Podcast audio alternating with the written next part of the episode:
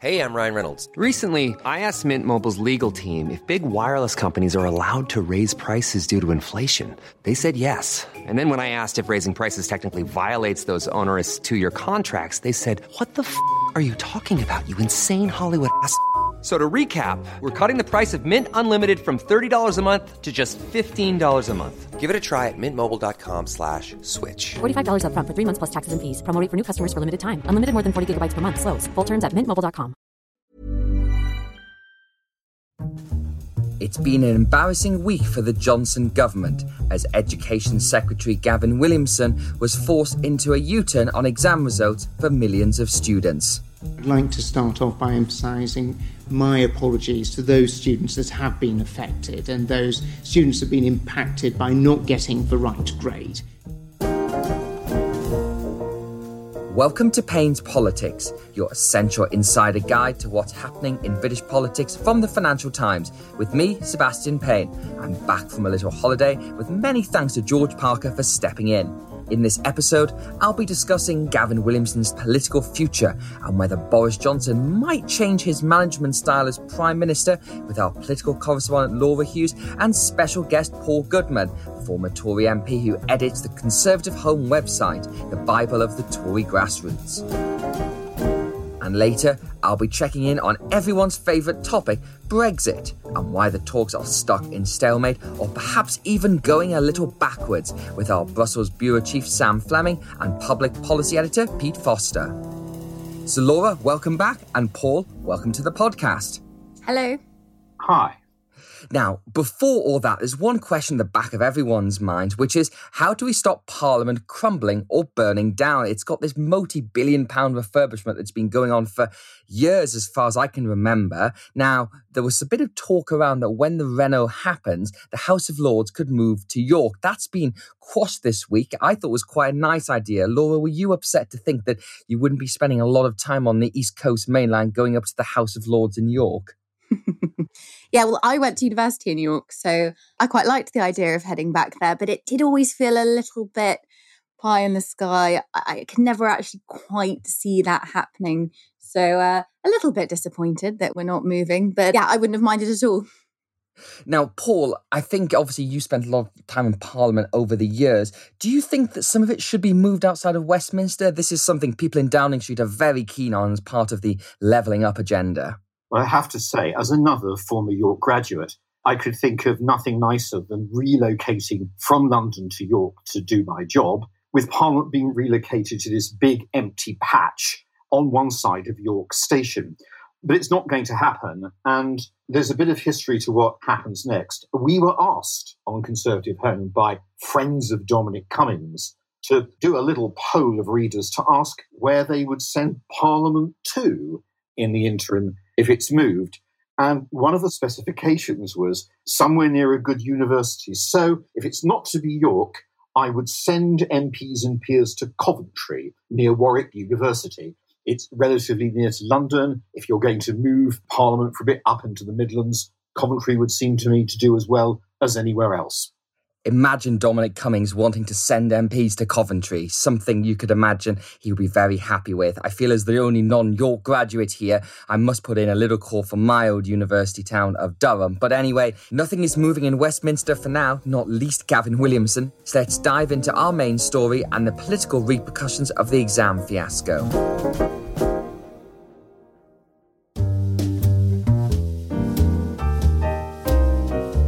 No U turn. That was the government's mantra when this year's A level results were released, and an algorithm meant to standardise the grades ended up marking down people from disadvantaged backgrounds. Inevitably, perhaps after huge public anger, the Education Secretary changed his mind and went with teacher approved grades instead. Now, for most Prime Ministers, that would be the end of Gavin Williamson's time at the Department for Education. But for Boris Johnson, loyalty is the prime currency, so he has stayed in post for now. But that hasn't quite quelled the anger of senior Tories, including the new leader of the Scottish Conservatives, Douglas Ross, who has asked if Williamson should step down. It's a decision for the Prime Minister if he continues to have the trust uh, of the Prime Minister. I'm not here to say in your uh, report that I uh, think Gavin Williamson has done a great job and he should continue. I think he has to reflect on what happened to so many pupils in England, students who were concerned for four days because we had the exact same up here in Scotland for a week.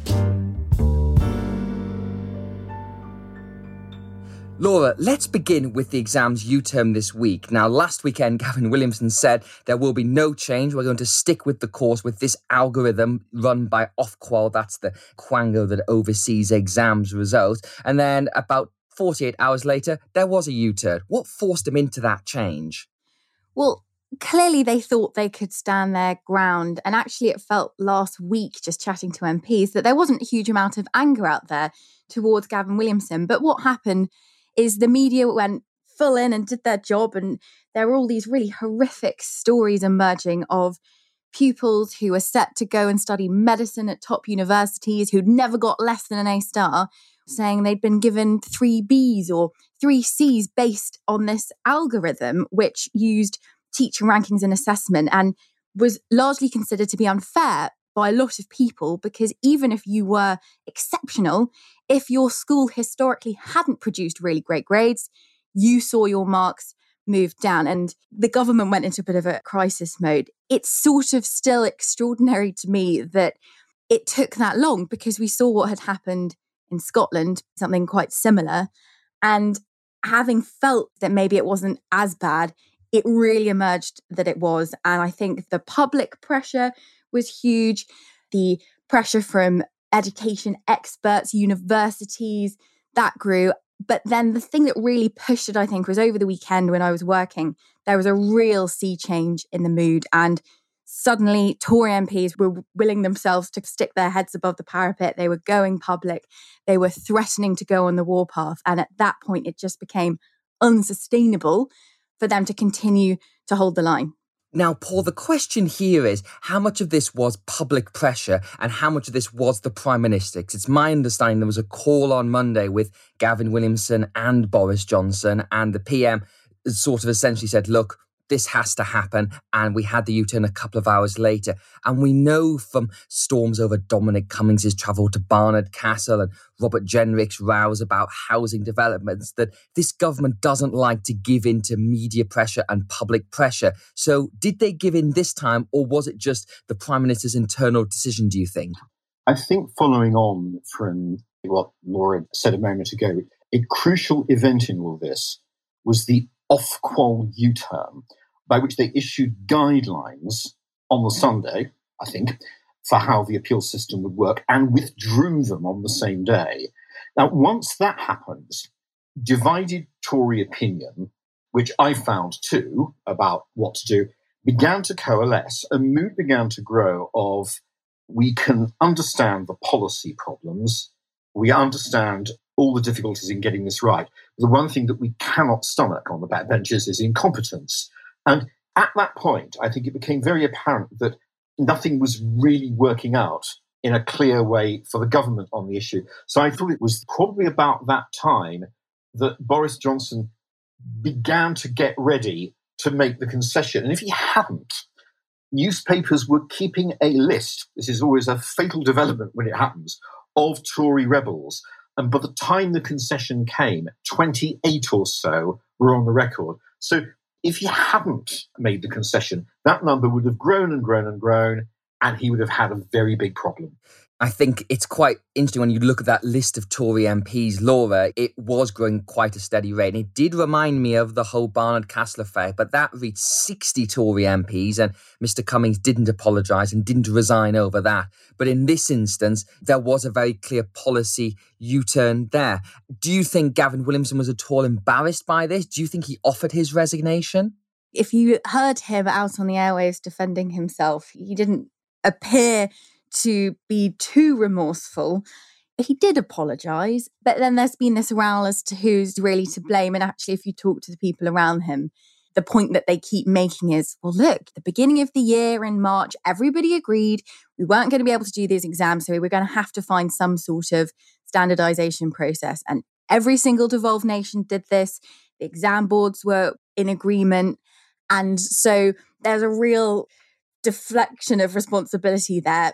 It's not just Gavin Williamson's fault. Look, everybody did it. Everyone was forced to U turn. It's been a mess across the UK.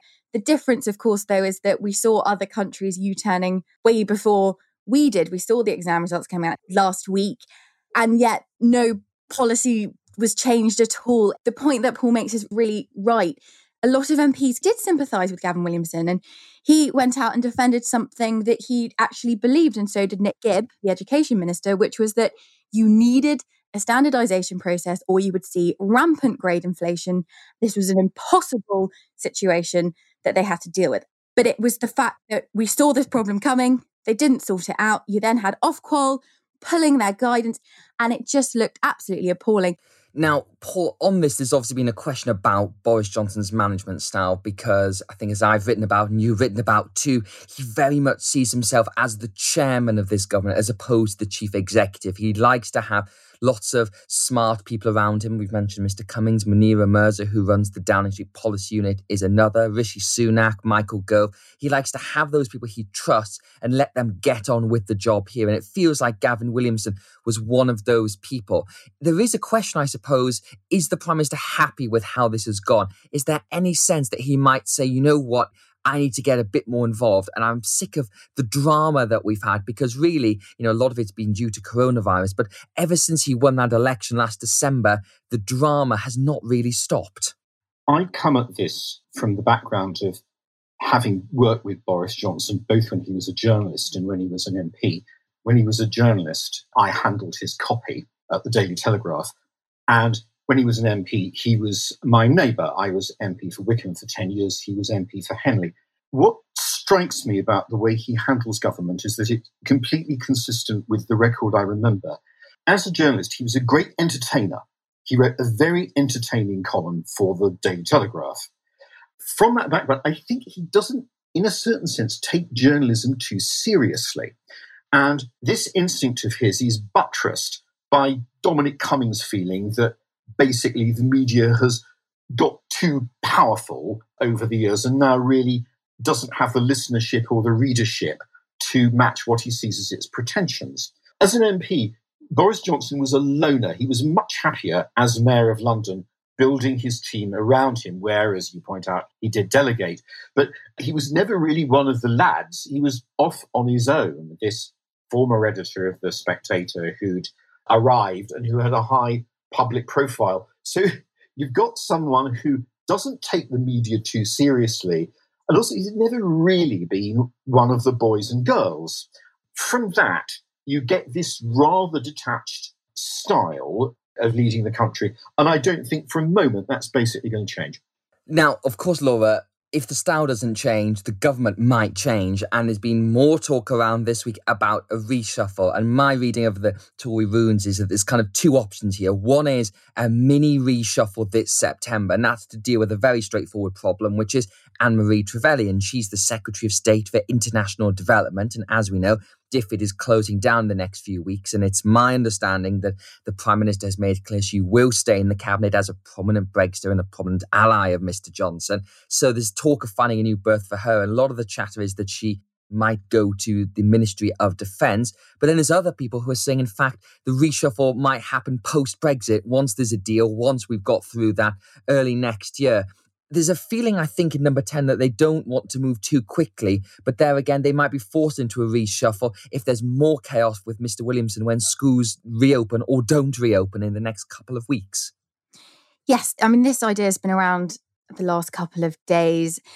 Speculation as to whether or not Gavin Williamson was going to have to go. And the feeling is very much let's see if he can get schools back in September. If he can pull that off, he lasts a little bit longer. If he can't, he might have to go quite quickly. But yes, there would be some sort of mini reshuffle.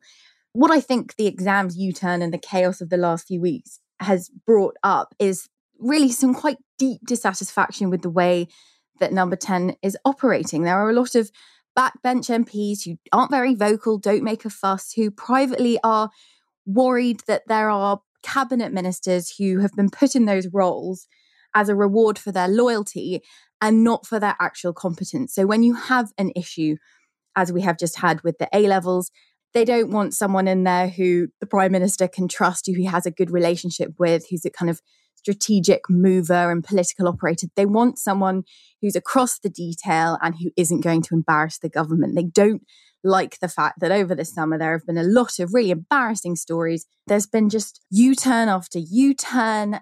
There are always a very small number of MPs who talk about these things, but I picked up that there was even discussion of potentially a leadership challenge. You know, there are actual MPs sitting there thinking, Boris Johnson is not leading us in the way that he should be. Yes. Now, Paul, what do you reckon about the potential for changes in the cabinet here? Because on Con Home this week, you an editorial saying that Gavin Williamson should move, although you didn't expect him to. What do you think about a reshuffle and what kind of changes might result from that?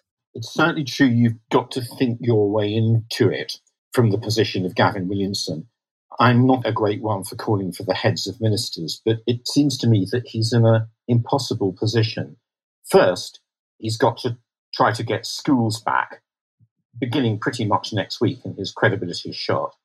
Second, he's got to deal with the consequences of more students getting into sixth forms and colleges than were expected. And then next, he's got to deal with the consequences of getting more students into universities than were expected.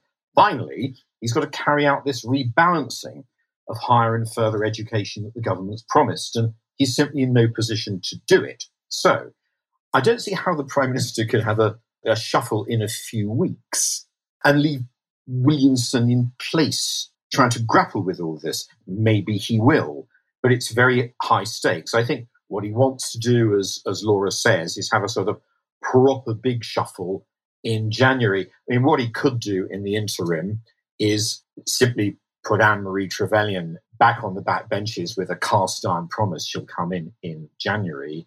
Or he could do something that Dominic Raab and the Foreign Office apparently don't want to do, which is keep her in the cabinet for a few months wearing her international development hat. Anyway, in sum, I think carrying out a mini shuffle without moving Gavin Williamson is going to be very difficult, and it's very difficult in any event. And finally, Paul, I have to ask you about that question Laura just mentioned there. Do you get any sense at all there's any serious discontent in the Tory grassroots about Boris Johnson's position? It seems crazy to be thinking about a leadership challenge less than a year since he won that stonking 80 seat majority. But is there any discontent about how the PM is leading the party and the government? Leadership challenges are meat and drink to Conservative home. From a professional point of view, we like nothing better than covering them, and running polls and so on. I have to say that, like Laura, I think we are a very long way off that. But just looking ahead to the next few years, in the background of the extraordinary last five years, you know, David Cameron's come and gone, UKIP have come and gone, Brexit Party's come and gone, Jeremy Corbyn's come and gone, the Liberal Democrats disappeared, came back, have disappeared again. I don't quite think you can be sure, and there are two forces conflicting here. One is the irresistible force of Boris Johnson, this guy who's never lost an election and has got this natural reach through to a lot of the public. The other is the immovable object of a parliamentary party who fundamentally won't indefinitely put up with being ignored. How that works out, I simply don't know. Well, I have to say as well, we like covering leadership challenges. They're great fun, but I don't think there's one coming in the immediate future. Laura and Paul, thank you very much.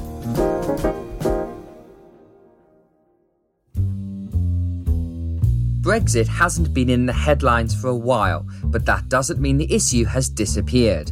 The UK is still deep in negotiations to strike some sort of trade deal with the EU. Otherwise, it risks spilling out the bloc on suboptimal trading terms at the end of 2020. After a personal intervention from the Prime Minister in July, there was hope that progress could be made over the summer. But on Friday, the EU's chief negotiator, Michel Barnier, said the whole process was in stalemate. Too often this week, it felt as if we were going backwards more than forwards. Given the short time left, what I said in London in July remains true.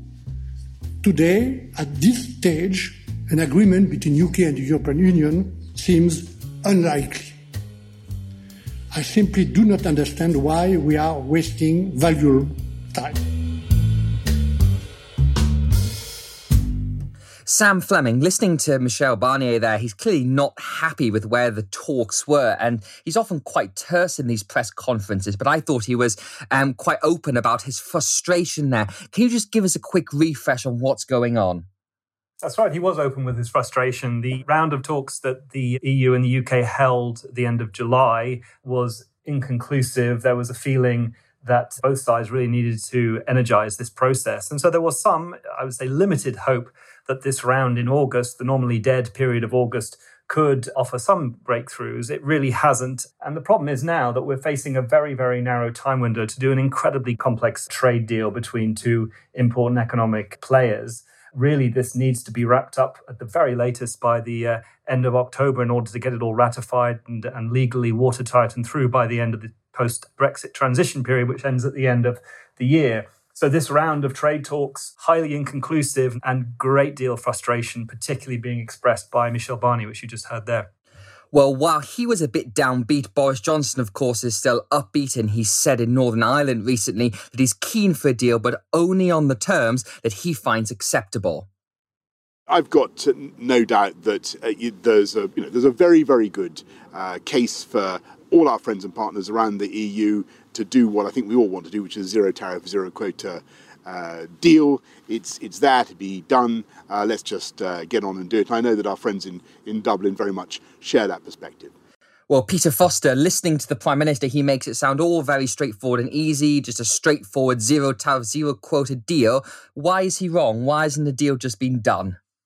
Because if you want zero tariff, zero quota access to the single market, as the Europeans have been saying since March 2017, when they published the first mandate, you are going to need to agree some kind of what they call a level playing field, some kind of mutual guarantee that the UK is not going to be free to undercut. And the big question is on state aid, on the mechanisms by which we subsidise business.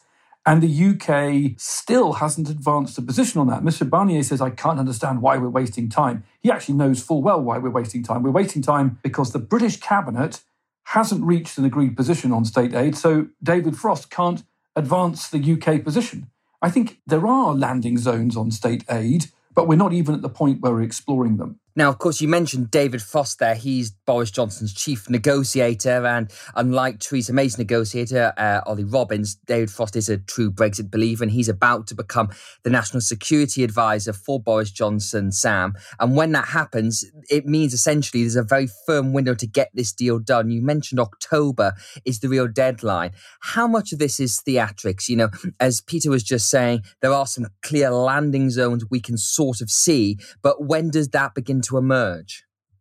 Well, I really wouldn't call it theatrics at all. I mean, they're trying to do a, a, trade agreement in an extraordinarily compressed period of time, which covers a very, very deep and complex economic relationship. We're talking about really a couple of months left on the clock now. There's a summit scheduled in Brussels for mid October where they're hoping to be able to sign off on this that really doesn't give us very much time. The next round starts in early September, and officials are really hoping that that's the moment where they'll be able to see important progress on the key areas where things appear to be stalled. The key vital interests in terms of the, from the perspective of the European Union, fisheries, and as Peter said, uh, state aid. These are absolute basic requirements as far as the EU is concerned, and they're not seeing signs from the UK that they're ready to move there. There was a, during the week an offer of a presentation of a consolidated text of the draft FTA in terms of the understanding to date by the UK, aimed, I believe, at trying to inject a bit of life into the process. But this didn't contain any concessions or movement by the UK in the areas where the EU wants to see movement. And so it was really of no particular significance in the grand scheme of these negotiations. It just seemed to underscore just how stalled things are. I think that's right. You know, if you believe that Boris Johnson is essentially running this into the end zone and is going to do a repeat of what he did last October and accept a deal at the last minute. He's just trying to push the EU into concessions. Then it's all theatrics. But if the UK is really going to stand its ground and say we don't want any deal which encumbers us in any way, then even if you accept the EU position that you no longer have to have the jurisdiction of the ECJ on state aid, it is really difficult to reach a position. If we're not prepared to set out at least a shared philosophy on state aid, and we think we can continue just to pare back the deal, as Mr. Barnier said, make the deal weaker and weaker so that in the end the EU accepts no LPF at all, then it's not theatrics. Then we are, frankly, talking across each other. And come September, October, it will be very, very difficult to reach an agreement. Now, Peter, you mentioned level playing field there and state aid which are all about competition. I guess you've got these two competing things, which is in Downing Street, they want to have full freedom to run the country as they see it after leaving the EU. But the other issue, of course, which has been mentioned a lot, is fishing, which has abnormal significance in the Brexit process, partly emotional. And I think the EU and the UK know that. Where are we at on fishing? Pretty much nowhere. You know, the UK has tried to advance this idea of zonal attachment. It says that it's leaving the common fisheries policy, it's taking back control of its international coastal waters, and it wants to use zonal attachment, which is a fancy word of saying we'll base the quotas on where the fish are and have an annual quota negotiation. And the EU is pretty much stuck in the position of saying we want status quo access, even though in private Barnier has told the member states they're going to have to make concessions. So we have a proper standoff. I think the thing about fish is it represents 0.1% of the UK economy, 1% of the EU economy. And even though, as you say, Seb, it's an incredibly emotive issue, I think if you sort out the other issues, state aid, etc., they'll find a way essentially to kind of kick the can on fish to reach enough of a deal that we can get into the post transition phase and continue negotiating. Well, I was going to ask you, Sam, about the politics this from the EU side, because in the UK, obviously Boris Johnson won last year's general election, has an 80 seat majority, and he feels that I think he has a mandate for no deal. And I'm sure he wouldn't have many problems from Conservative MPs to get that through Parliament. From the EU's perspective, less has politically changed from their view. But I guess the big thing, of course, is coronavirus. You know, given where we're at now, would you say they're more or less likely to want to make the concessions to do a deal? First thing to point out is that the European Union capitals have not been focused on Brexit in recent months at all. They've been quite happy to leave things to Barnier and his team. They haven't seen signs of progress, nor have they necessarily expected progress in the early part of the year. That was always the belief that the first half of the year would be pretty much a write off, and that's been what's happened. Their key focus has been on the recovery fund and the economic reconstruction effort post COVID. Their attention is clearly now going to swing now that that recovery fund has been agreed in a European summit this summer they're going to switch to Brexit. Now, in terms of the political prioritization, their tolerance for the pain of a no deal, that very much depends from country to country. Clearly, a country like Ireland or Belgium or Netherlands would have a greater fervent desire to avoid that if at all possible. But this, uh, in the end, has to be a compromise forward to the European Union level in total. And there's no doubt that what Mr. Barnier says in terms of the key priorities that he's talking about level playing field, the fisheries elements, and others associated with that, they aren't going to compromise uh, in the way that some in the UK appear to think they will. And in the UK, Peter, what does a no deal look and feel like? You've done some excellent reporting on all the stuff businesses are having to do to get ready for the prospect of even without a deal. And there's an argument from some that I've heard in Westminster saying that, well, the deal we're now looking for from the EU is so thin, it actually wouldn't make that much of a difference anyway. There's going to be a lot of disruption for businesses. Is that true? And what do you think the pain would look like if there isn't a deal? So it's definitely true that the deal is very thin and therefore businesses are going to have to adjust anyway. They're still going to be doing export health declarations. They're still going to be doing customs forms, even if it's a zero tariff, zero quota deal. We haven't looked for waivers on safety and security declarations, etc., etc. But I think that underestimates the political impact of no deal. I hear some quite sort of lazy thinking about, well, no one will notice a no deal because the COVID crisis will sort of make it all pale into comparison. I think that's very misguided. And my one of my worries actually is that the government a bit like the A levels fiasco, where it just didn't heed warnings because it just thought, well, it won't be that bad, will it really? Might actually kind of believe its own propaganda. A no deal will be really messy. You know, we've spent 40 plus years evolving all of the frictionlessness of the single market, and the guillotine would come down very sharply on the 1st of January.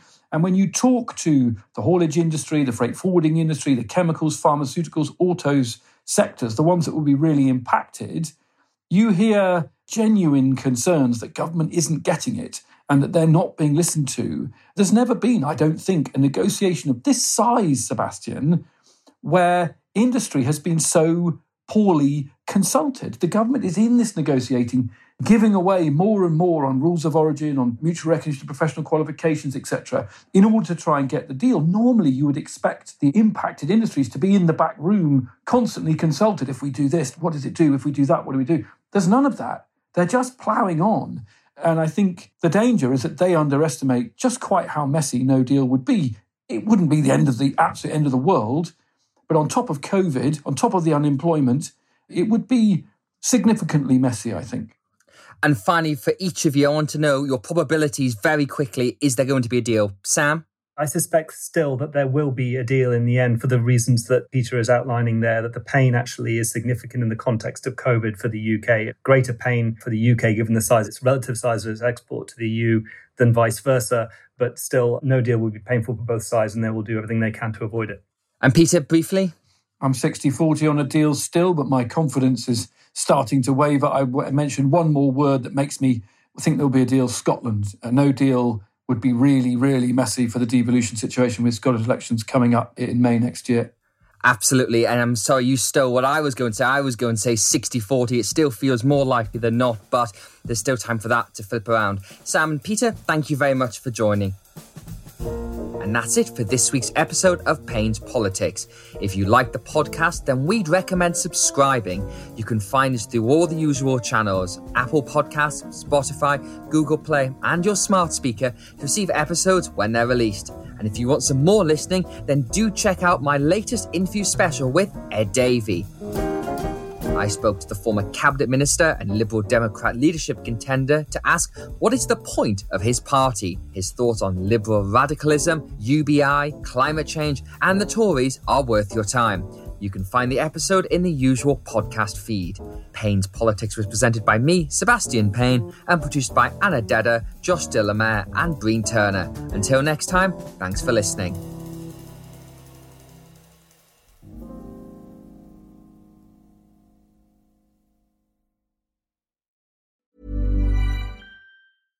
Selling a little or a lot? Shopify helps you do your thing however you cha-ching. Shopify is the global commerce platform that helps you sell at every stage of your business. From the launch your online shop stage to the first real life store stage, all the way to the did we just hit a million orders stage. Shopify is there to help you grow. Shopify helps you turn browsers into buyers with the internet's best converting checkout. 36% better on average compared to other leading commerce platforms because businesses that grow grow with Shopify. Get a $1 per month trial period at shopify.com/work. shopify.com/work. When it comes to your finances, you think you've done it all. You've saved, you've researched, and you've invested all that you can. Now it's time to take those investments to the next level by using the brand behind every great investor, Yahoo Finance. As America's number one finance destination, Yahoo Finance has everything you need, whether you're a seasoned trader or just dipping your toes into the market. Join the millions of investors who trust Yahoo Finance to guide them on their financial journey.